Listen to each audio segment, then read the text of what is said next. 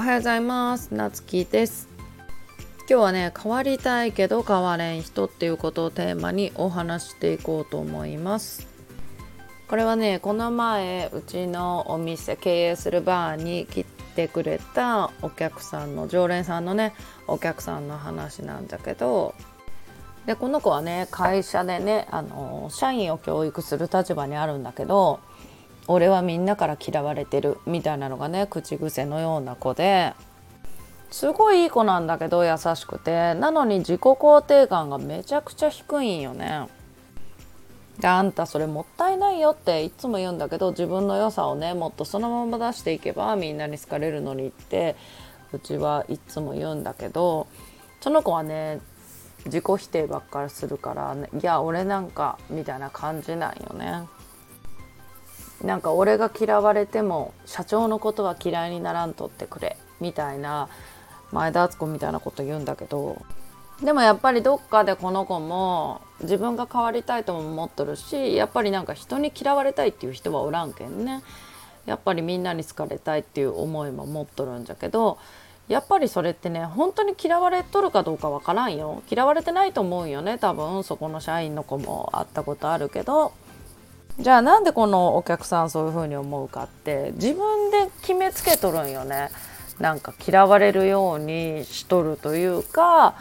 まあ例えば本当に嫌われてないのに自分で嫌われとるって思い込んどるというかまあ一種のヒロイン症候群みたいなもんかなとかねそういうのもちょっと入ってるのかなとか思ったりするんだけどこれって本人の考え方一つでいくらでも変わると思うんよね。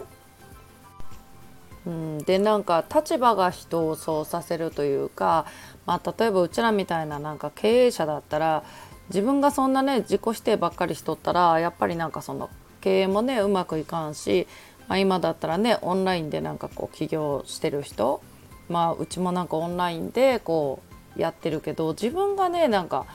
自己肯定感低かったらやっぱりなんかその誰もねついていこうって思ってくれんしまず最初にねなんか自分を認めてあげんと自分以上に自分を知ってる人っておらんと思うよね。じゃけなんかそういう変な決めつけ自分はこうだみたいな決めつけっていうのがね一番良くないなと思う。例えばなんか自分はブスだブスだと思えばやっぱりブスな顔になるしでも大してかっこよくもない顔がかっこよくもないのにモテる人ってやっぱり自分はかっこいいとか自分はモテるとかやっぱりすごい自信を持って立ち振る舞いするけんモテたりするんよね。まあ、結局なんか自己洗脳が一番いいかなって自己洗脳することが自分を一番成長させるんじゃないかなってってうちは思うかな。自分の限界を自分で決めちゃダメってことね。あのこういう人間だとか自分はダメな人間だって自分で言うともう自分をねダメにしてるのはもうねそういう考えがダメにしてるから自己否定は絶対にしちゃダメ。ということで今日は変わりたいけど変われない人ということをテーマにお話ししてきました。じゃあまたお会いしましょう。バイバイ。